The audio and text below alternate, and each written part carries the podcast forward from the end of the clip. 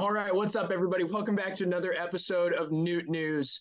Since we were last with you, the Redbirds have been on an absolute tear. They've won eight of their last 10, uh, and the streak's even better than that. We'll get into the numbers coming up next. We just want to give you a quick shout out at the beginning, quick reminder we've got merch up. Uh, I know we haven't plugged it as much recently, um, but everything right now is 15% off for just a couple more days on our website. So please um, check that out. There'll be links and everything. Um, our Twitter, our Instagram. So please check that out. We've got some super awesome stuff. We'd love to see, uh, especially some of you who go to the ballpark. We'd love to see some Noot news gear out there. So please uh, check that out. So yeah, we want to talk about a couple awesome series that have happened recently. So the Cardinals, since we were last with you, finished off a sweep of the Red Sox. Uh, they came home, took two or three from the Brewers, and then earlier today uh, secured a series victory against the Dodgers by taking three of four. It's been a fantastic stretch. Uh, and before that, obviously, we remember a great Cubs series. So the Cardinals have really put to rest some of the early season doubts. Sure, they're still six games below 500, but I think everyone sees the talent shining through. Um, so we're going to go back. We're going to recap each of these series, and then, as we do normally, we'll preview and get some cool storylines. Uh, so, Andrew, let's talk a little bit about the end of that Red Sox series. Yeah, so Cardinals Red Sox. Um, I think some Red Sox fans are a little bit upset with that series because they really should have won two out of three. Yeah. Um, Kenley Jansen comes in in the ninth, game one, blows it. Game two, three pitch clock violations. Willson mm. Contreras is messing with them, blows it again. And then on Sunday, on Mother's Day, the Cardinals just completely destroy the Red Sox 9 yeah. 1. Lars Nootbaar's mom is surprising him on the broadcast. Everything is good. The vibes are great. Then we go into oh, yeah. Milwaukee, take two of three, score 18 runs. Jack Flaherty throws a gem. And then this week, take three out of four against the Dodgers. So I think I think we're looking pretty good now. Would you say you're bought back in? I never sold my stock. Okay. I, I'm here to say I never sold my stock in this team. Um, I, I feel like I've encouraged patience uh, and sort of just, uh, you know, um, what's the word? Uh, patient temperament all season long when dealing with this team. Uh, and obviously, I'm going to continue to stick with that because this is still a small sample size of great games and winning. But I think the talent is starting to show through. Um, that offense that we all really believed in in the preseason has been unstoppable, impossible to contain lately. Uh, as Andrew mentioned, the Cardinals beat down the Red Sox in the final game of that series. They they won nine one, and then followed that up with an 18 run outburst against Milwaukee. Uh, and then in the series against the Dodgers, in the games they've scored 16, and then they got shut out. Uh, but then they put up six and then 10 today. So you've seen the Cardinals this week averaging over seven runs a game. It's been really great. This offense has been really tough to stop. And today, uh, per Jeff Jones, nine of the Cardinals' 10 runs were driven in by Oscar Mercado, Paul DeJong, and Brendan Donovan, just as we drew it up. so it shows that even when Paul Goldschmidt, I mean, he went over five, even when he has an off day, right now there's enough talent in this lineup to score even on that kind of day. So just really great stuff. So I really want to talk about the Brewers series. Uh, the Cardinals in game one, as we mentioned, scored 18 runs. I think the biggest talking point from that game was Jack Flaherty. He looked fantastic, easily his best start of the season. Let me get the numbers really quickly. But Jay Flair went seven innings, picked up the win, allowed no runs, just three hits, and only two walks, which is really encouraging considering the control issues he's had this year. And he recorded 10 strikeouts. That's a massive performance from Jack. I think it's really a step in the right direction you saw his fastball velocity trending up, and that's been a little bit of you know a prickly storyline lately. Andrew, what can you tell us about that? Yeah, I think Jack Flaherty had a, some words to say to Derek Goold when asked about velocity, something mm. about the art of pitching. I think he was pretty clearly frustrated just with himself and with the performance of the team. But he showed in Milwaukee that he still has it. He still has what it takes to be an ace, although that doesn't come out every start. Like we saw today, gave up a couple runs, wasn't quite as sharp, but it was still enough to give the Cardinals what they need. Um, and to be honest, if the offense is going to perform like this every day, even against Clayton Kershaw, who's still shown that he's one of the best pitchers in the league, I'm not all that worried about Jack Flaherty being like a legit ace.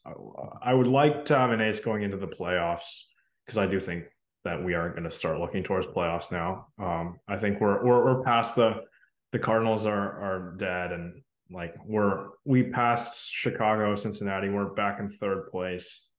The Pirates are next, Brewers, so on. We're only like five yeah. games back now. So we can start looking towards playoffs. I'd like to have an ace. Is that going to be Flaherty? Probably not. But he's still going to go out there every five days and give us exactly what we need, which is a chance to win the game. We don't want to see any more blow up starts, like giving up yeah. 10 runs to, to the Angels without Mike Trout in the yeah. line that wasn't good. But I think we've started to see some more promise, and I think Flaherty's going to really find it. Yeah. So obviously, Flaherty didn't look his best today, but he actually was pretty sharp through the first four innings. Ran into a little bit of trouble in the fifth frame, gave up a couple runs. One of those came around on a balk, though. He still held them to three runs, just four hits allowed. The walks came back to bite him more this time. Flaherty didn't show a ton of control, uh, he had a hit by pitch. Oh no, that was that was uh, Liberatore. Never mind. But he did issue four walks, only five strikeouts. That's still better than one strikeout per inning, though, which is kind of a mark you look for in a starter. And he was all right. You know, as Andrew said, Flaherty gave us a chance to win this ball game. And that's actually part of, I think, a larger phenomenon around the Cardinals, uh, especially recently, where you've seen the pitching has improved a lot. Um, I think a lot of the concerns about the pitching staff are actually pretty overblown. I see a lot of frustrated takes on Twitter where people say the Cardinals can't win with this pitching staff, but I don't think that's true. Let me read off how many how many runs the Cardinals have given up in each of their last 10 games. They gave up 6 to Boston, three, one, one, three, zero, eight to the Dodgers, but of those 8 runs, 5 were unearned. 5 five, five. In each of those games, the pitching has either been average because you expect a team to score roughly four and a half to five runs per game. So the pitching's either been average or well above average. They've recorded a shutout in there, a couple of one run games, and that's exactly what you expect from a solid pitching staff. And that has led the Cardinals pitching staff to rank inside the top 16. I think they're a top 15 staff now. Just give me a second to find this stat here. Yeah. Yeah. Um, The Cardinals pitching staff has been a lot better than people have given them credit this year. They rank 17th in the league right now with an ERA of 4.31, which is, you know, much, much better than teams that people generally assume have better staffs than them. The Marlins, Angels, Diamondbacks, Phillies, Mets, Red Sox are all competent teams who rank well behind the Cardinals.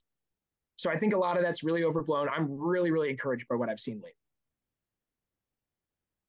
Yeah, I can tell you the Angels from watching them, their their pitching staff is not nearly as, as good as the Cardinals, especially that back end rotation and bullpen. It's just not mm-hmm. it's not going to hold up. And we've seen some of this, like you mentioned, in the eight run, sixteen to eight game.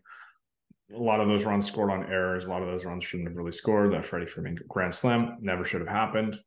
Um, but a lot of the times we're throwing pitchers out there that we necessarily not necessarily would have. Like today, we threw Matt Liberatore in a relief situation, which he's not really used to. He's never really been a bullpen arm before. He gives up a couple of runs, but we're already up like nine to three. So does it really matter? Not really. So you can afford to give up those runs in in situations where you're up by a lot. Like it's fine.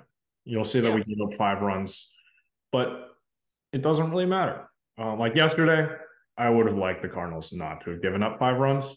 Uh, Gallegos got bailed out on a pretty pretty questionable call. Good frame yeah. job by Willson Contreras, but uh, you'd like to not have to go there. Um, but a lot of the times, if you want to give up a couple more runs to save your good relief arms, it's fine. Um, so we've been talking obviously about a great stretch for the Cardinals, but a lot of people, especially even after the Brewers series, a lot of people who don't believe in the Brewers we're saying stuff along the lines of, well, I want the Cardinals to do it against a real team. And that's what you got this weekend. That's exactly what we got this week. The Cardinals had the Dodgers, who are the hottest team in baseball, come into town, and we really showed them who's boss. Cardinals take three of four, looked pretty dominant in two of the games. Today, winning by five, uh, and in the first game, putting up 16 on that vaunted Dodgers pitching staff. And they looked fantastic.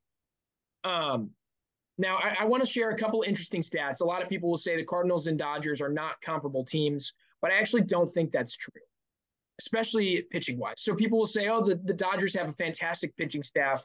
But when you look at ERA, team ERA, are you ready for this?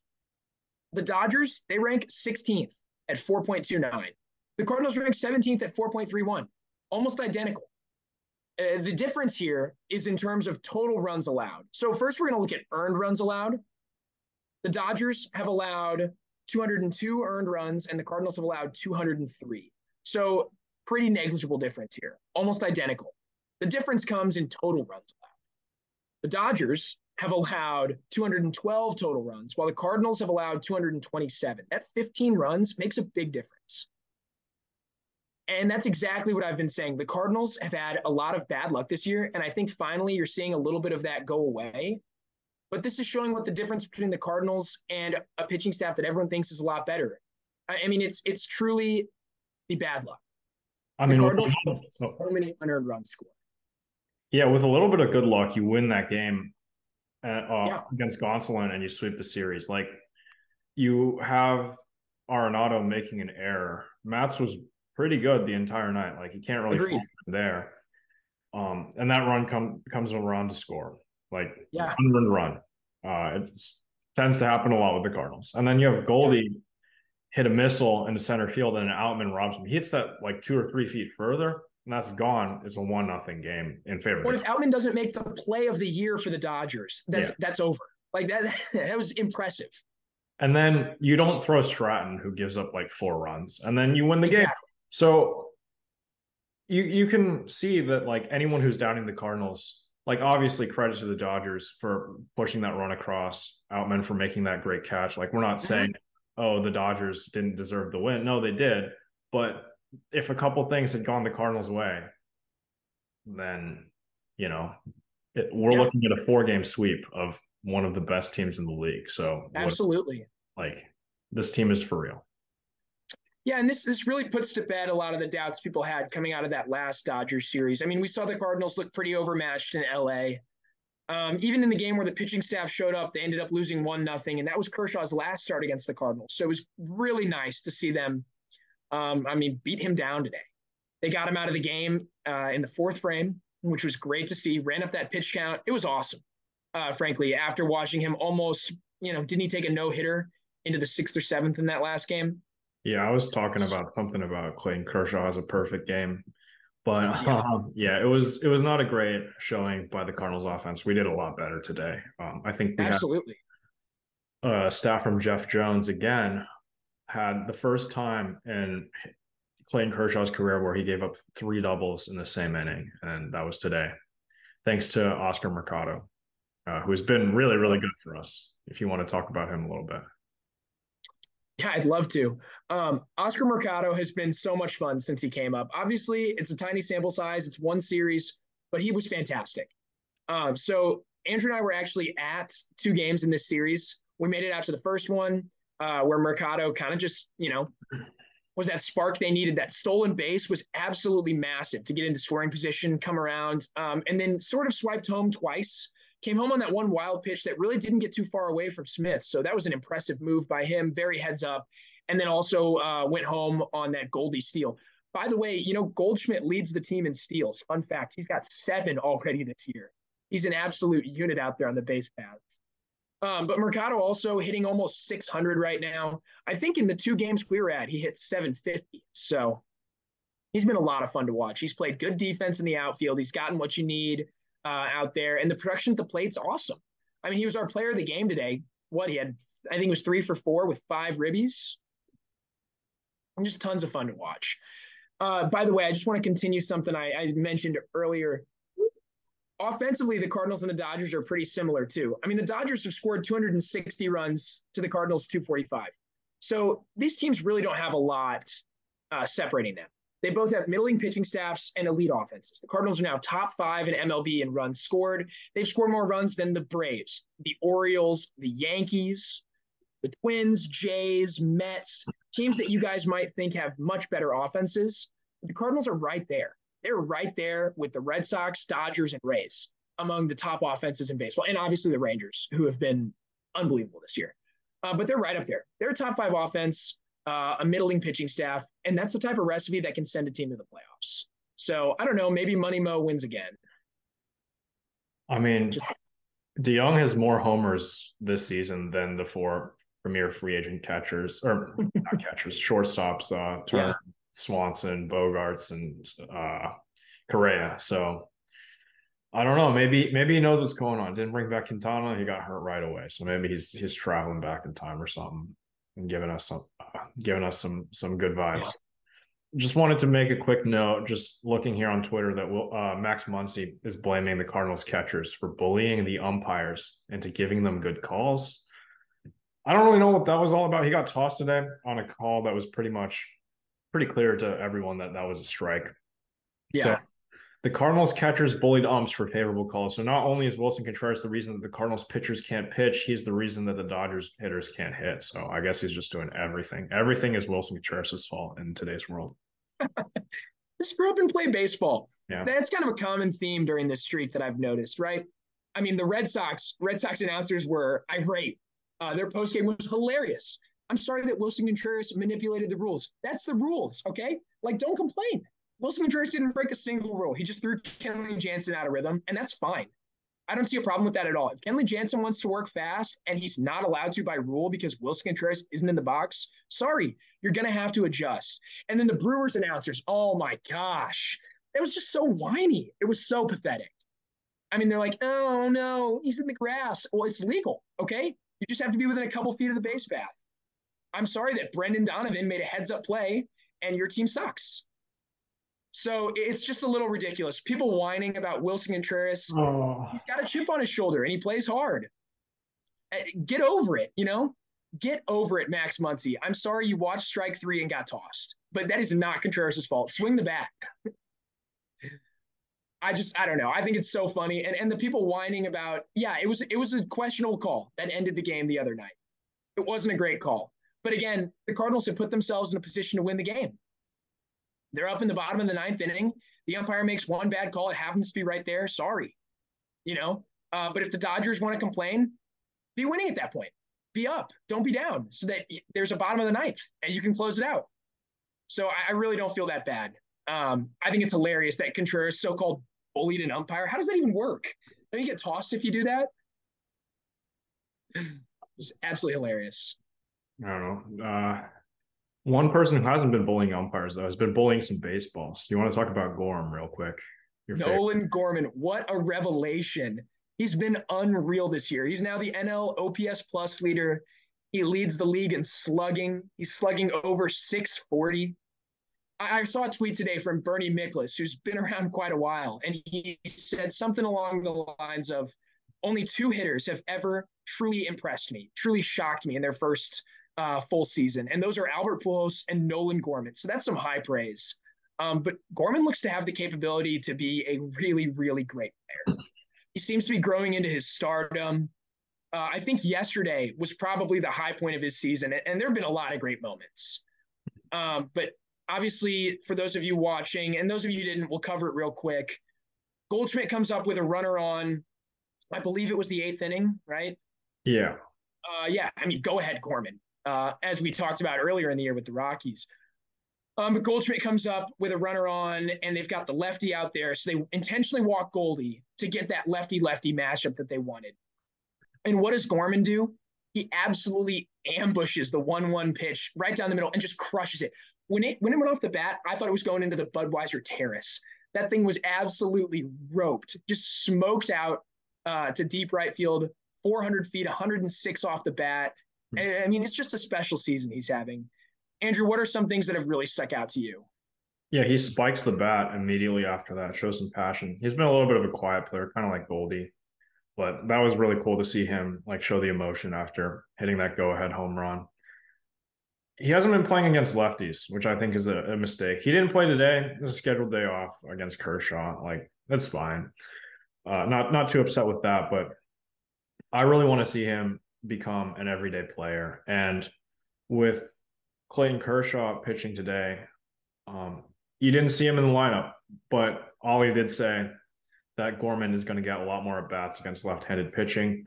And the craziest stat to me is that he is second in the league in RBIs, despite yeah. not playing for the most part against lefties. I think this the game against Urias on Thursday was the first one of the first times this season he started against a lefty pitcher. So he's getting those RBIs really quick, always clutch with two outs. So yeah. I think he's been a real revelation for us. And we talked about Goldie and Arenado not showing up in the playoffs. Well, you know what? What helps with that is if they don't show up again this year, you have Gorman and you have Contreras who can show up in the playoffs for you and give you those yeah. big bucks. So I'm not all that worried. I think we can hopefully make it past the wild card round. I don't know. I don't want to say that. well, I mean, that's just a huge part of this offense's success is its depth. And that's something that last year there was definitely an argument that the Cardinals were a really top heavy offense. Sure, you had you had a lot of role players like Donovan who slapped it around quite a bit. You know, I mean, they were doing their job, but it was really, really reliant on Goldie and Arenado having great games every night. And, and Goldie won you an MVP. He, he was awesome, but he can't carry a team in a series when he doesn't have it. And that's how it felt in Philadelphia or at, against Philadelphia at home. And this year, like Andrew said, you've got more guys that can carry that load. Hopefully, Jordan Walker's up soon as well, um, because I think as he grows into himself, it's going to be exciting to watch him uh, help shoulder that load. But right now, you know, Gorman, Contreras, even DeJong, any of them seems like they can carry the offense on a given day. It's just so exciting. All what seven, was that? Seven All Stars. You know, you got Goldie, Arenado, Gorman's definitely an all star. Yeah. Contreras, maybe an all star. Helsley? Nootbaar. I'm gonna we're gonna try to lobby for Nootbaar to be an all star. Everyone in Japan should be voting for Lars Nootbaar in the outfield. Doesn't matter how how uh, how bad his stats are, but they're they're actually really good. Um, DeJong could be an all star. Helsley, Gallegos, just named like eight. Talking about DeJong in the context of the All Star game feels so weird. So 2019. 2019 NL All Star shortstop Paul DeJong. We are trying to trade him this offseason, but now it's actually looking like he could be a two time All Star, which is great. Well, I mean, the DeJong case is so interesting because the Cardinals have this option on him. And uh, someone brought something up recently to me uh, that I hadn't really considered with him before. But it's basically the Cardinals could pick up that option. And if he plays well enough this year, they, they should pick it up no matter what, right? Mm-hmm. $13 million for a player who's going to give you gold glove caliber defense because we know DeJong's a premium defender. Yeah. If, if he can stay in the lineup, he provides so much value at shortstop, right? So you know, you know, you want him in the field. And right now, his bat's fantastic. Today, I mean, he absolutely crushed that ball into the bullpen. It's been really encouraging what he's done. Like Andrew said before, he's been a better hitter than any of the four shortstops who people made a big deal about this offseason. And maybe this is the DeJong comes back from AAA and goes crazy um, that we saw last year, but this feels a little bit more sustainable. I think there are actual differences in his swing significant mechanical changes. That's really exciting to see. So I think the Cardinals might pick up that option and then look to trade him because he could be a serious bargain at $13 million. We've seen guys who are less productive, like Cody Bellinger in recent years, get more than that. So, I mean, for a team that's looking for a short term solution at shortstop, if you can get DeJong one year, $13 million, I don't really know who's saying no to that. I mean, yeah, 954 OPS through 72, 78 at bats is a bit of a small sample size, but it's it's a lot longer than that time he went off in the series against the Yankees, hit like two yeah. runs and then fell off for the rest of the season. Um, he's yeah. looking really solid, uh, not striking out nearly as much, putting the ball yeah. in play. And when he puts the ball in play, it usually goes over the wall, which is what we like to see. Um, yeah. Yeah, I'd be really curious to see if if they pick up that DeJong option because everyone's saying, "Oh, it's the last year of DeJong. Finally, we can get rid of DeJong." But I mean, he, he might stick around for another year, and I I, well, I, think I wouldn't really mind. I don't think DeJong's going to be on the roster next year, whether he keeps this up or not. I think if you're the Cardinals, you look at Paul DeJong, and he's either dead weight or he's an asset. Um, I think even if he has a great year, even if he, because I think they can move him at the deadline, because you have you have a, kind of a glut of options in your middle infield right now. Eventually, you're going to have to clear space for Masyn Winn. That, that's just that's something that you have to look at in the future there. And you still have Tommy Edman, Brendan Donovan, you know, and Nolan Gorman. And you have if you're going to get Gorman to the lineup against left-handed pitching now, if he's going to be an everyday player, and his defense has improved, he's not a great defender right now, but he's made some some really good plays. That game saving play against Milwaukee. I mean, he, he's made a couple of significant contributions defensively this year. So I think that they might look to deal him at the deadline and say, look, this is a guy who, if you like him, you get another year out of him. That could add some value. But even if he survives the deadline, stays with this team through whatever they happen to do in August, September, and October, I think even if they pick up the option, he's going to get traded. I just I, I, see Masyn Winn being a contributor at some point next season. Maybe he makes the opening day roster, maybe he doesn't. Um, but I think he'll contribute at some point. And you just don't have room for five middle infielders. There's there's not enough at bats to feed that many players, and you're going to have to get all those guys at bats. So unless like Edman leaves in kind of a shocker, or or Donovan, which would be really surprising, um, I think DeJong's going to get moved one way or another. DeJong's one of those guys I really want to see up with with runners on right now. I mean, I feel like that's most of this lineup, but yeah, like in years past, DeJong would come to the play and be like, "Oh no, this is gonna end badly, or is gonna strike out, ground to double play?" But now I really want to see DeJong up in those big moments, and I think that's really telling to some of the improvements that he's made over the offseason, over spring training. It's really good. Absolutely. Uh, and I think, you know, the way I'm thinking about DeJong in the trade deadline now shows kind of a larger thing where people aren't really thinking of the Cardinals as pure sellers anymore. There was a point when the Cardinals fell to 10 and 24 I saw a lot of stuff on Twitter all over the place of people saying stuff along the lines of the Cardinals should sell at the deadline. The Cardinals should trade Goldie. The Cardinals should look to remove the Arenado contract, which I thought was ridiculous because you don't just get rid of Hall of Famers when they're on your team. Yeah. Um, but I think once again, people are starting to view the Cardinals as a buyer, or at least one of those, you know, mid-tier teams that's going to look to shift some pieces around, be clever. So maybe you do a little bit of selling with like a DeJong, but you also use that to bring back assets like a reliever or an interesting prospect who contribute next year or the year after. And so I want to ask, where do you see the Cardinals being involved right now? The biggest need is probably still pitching. Do you think they'll make a move? I think they have to be. Context in the last week. I'm not. I'm looking less at the like infielders that we have and more at the outfielders. So mm. Tyler O'Neill has to come back at some point. Um, that's yeah. like a guarantee. Mercado's been pretty good. Um, I don't know. They're probably going to send down, DFA him or something when O'Neill comes back up, so he'll slide to the bench. And then Carlson has to come back at some point. Jordan Walker's yeah. waiting. So you have your outfield of O'Neill, Carlson, Nootbaar, which is what we thought it would be at the start of the season, or you have Burleson, Nootbaar, Carlson, or some like there's like a hundred different options you can go with for a viable outfield if you include Walker, O'Neill, yeah. Carlson, Burleson, Nootbaar. I probably already said that, but like there's just so many different guys that you can stick in the outfield. It's it's pretty crazy. So I think they have to be involved in the starting pitching market. Like you have to see mm. that like Steven Matz is not a viable starter. Agreed.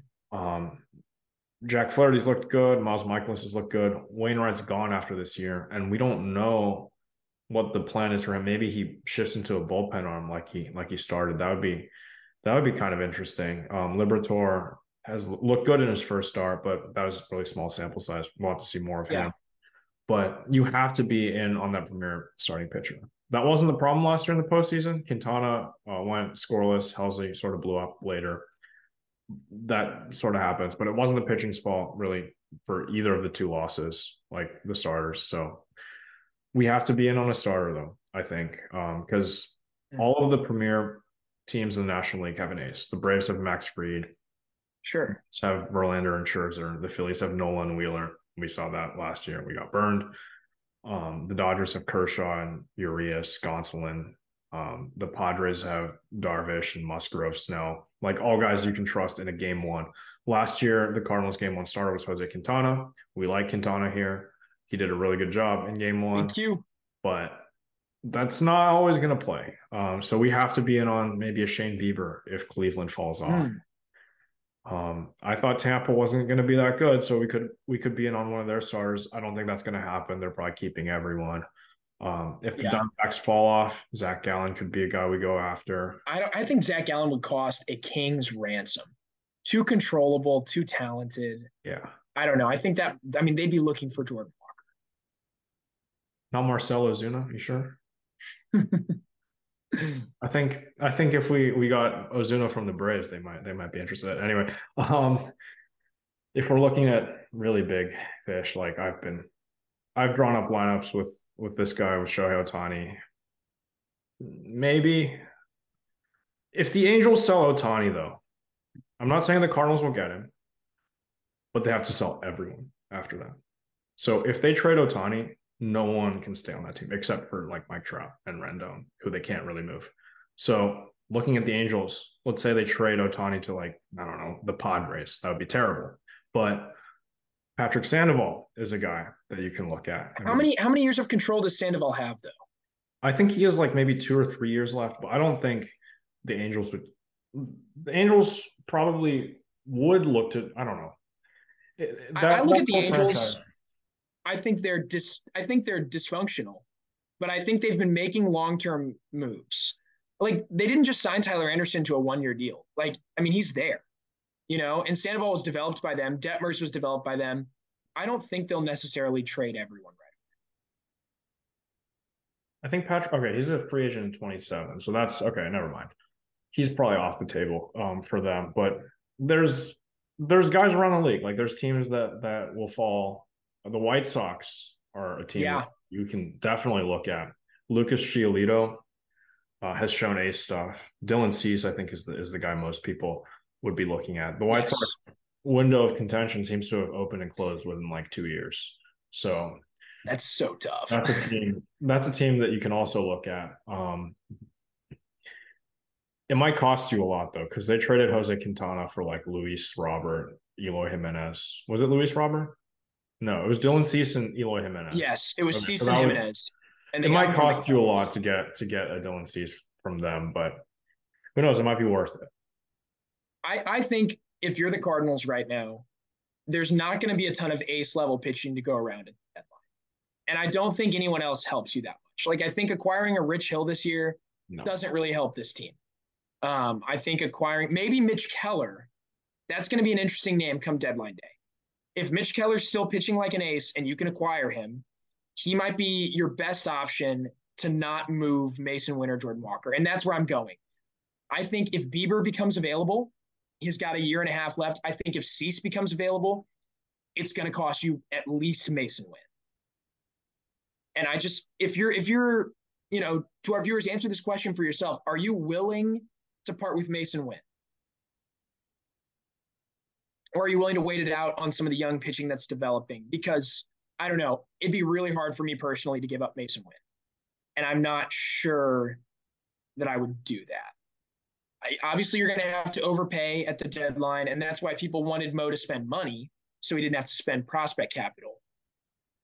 But we're going to see. You know, it's going to be interesting. Um, but yeah, I think most of those guys that we've named are going to cost you Winn, although I think Keller might be the exception. One name I would look at is Aaron Nola. I know we talked about him in the free agent market, but the Phillies are 22 and 24 right now. Bryce Harper's come back, so that team is pretty much as healthy as it's going to be all year. Um, if that Phillies team is for real and they're just going to kind of be middling, Trea Turner hasn't been good, but he's going to be there for a long time. So they got yeah. Turner, Harper, Realmuto. I think Wheeler's locked up for a long time. So that core is still going to be ready to contend. Would they take some of our outfielders like Alec Burleson, like um, Dylan Carlson for Aaron Nola? Because their window of, they're not going to be looking for those prospects. Masyn Winn maybe um, a guy, but you're not going to give him up for a one year rental of, of Aaron Nola. Like no one would do that. Correct. So um, maybe would you be looking at two or three of those mid tier um, level, like major league fringe players um, that are almost ready? Where do you see the biggest holes on the Phillies roster? This is a really interesting thing. I, I think if you're a Cardinals fan, you should be rooting against the Phillies for the rest of the season.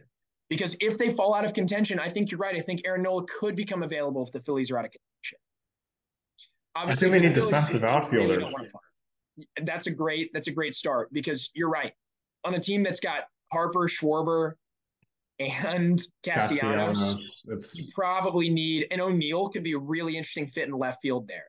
Plus, that that park's a bit of a bandbox, and O'Neill's a power hitter if he can stay healthy. I think it, I think it takes more than O'Neill though, even to get a rental. I think maybe if you were to package O'Neill and an intriguing reliever, the Phillies bullpen is really bad. We also have a, reliever resurgent cabbie. Like well, what's that? like an Andre Pallante or something. That would be. Mm. I think Pallante might be a lot though. It's a lot of service time still. What about what about a resurgent Cabby? That could be interesting. Uh, I think their bullpen is pretty lefty heavy though, so they might yeah interested in like a hard throw. Maybe a Zach Thompson could be interesting because we, we don't know what we're doing. Also, also left-handed. Yeah, we'll see though. I think I think yeah, you probably need a mix of MLB ready outfield talent that has defensive capabilities. Maybe Dylan Carlson in a one for one, but that's probably giving up a lot on the Cardinals end. I think this front office still believes in Carlson. Um, he's he's younger than O'Neill and doesn't have the same injury history as O'Neill. But we'll have to see. I think that's really interesting. So moving forward, root against the Phillies. Hope they fall out of contention and hope Aaron Nola becomes available.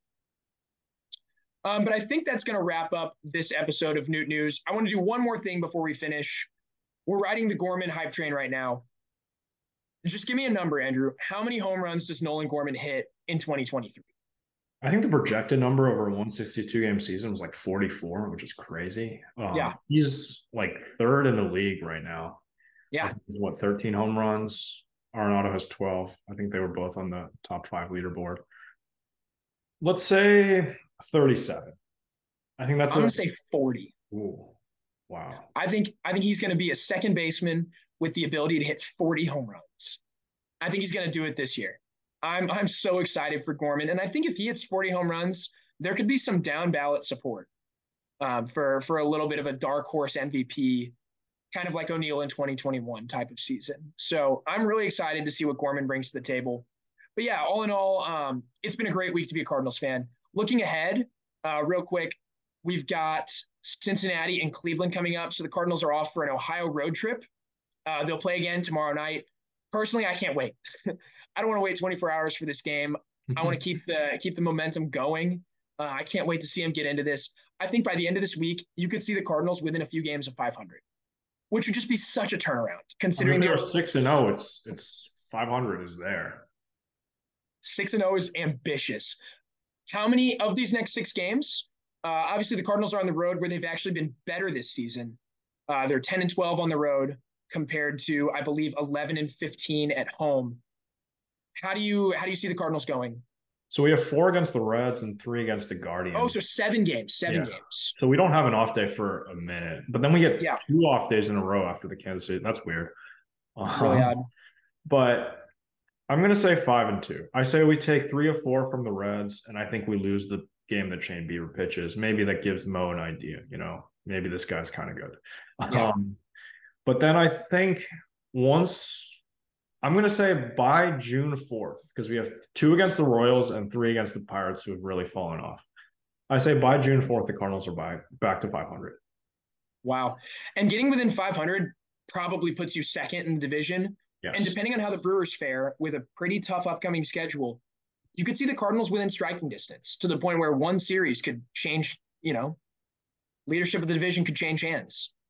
Yeah, if we're being a schedule pod, we have three against the Astros for the Brewers, four against the Giants, which the Giants haven't been great, and then three against the Blue Jays. So, wow. If they, I think they would consider it a successful road trip if they went 500. I don't know if they can. The Houston has resurged a little bit.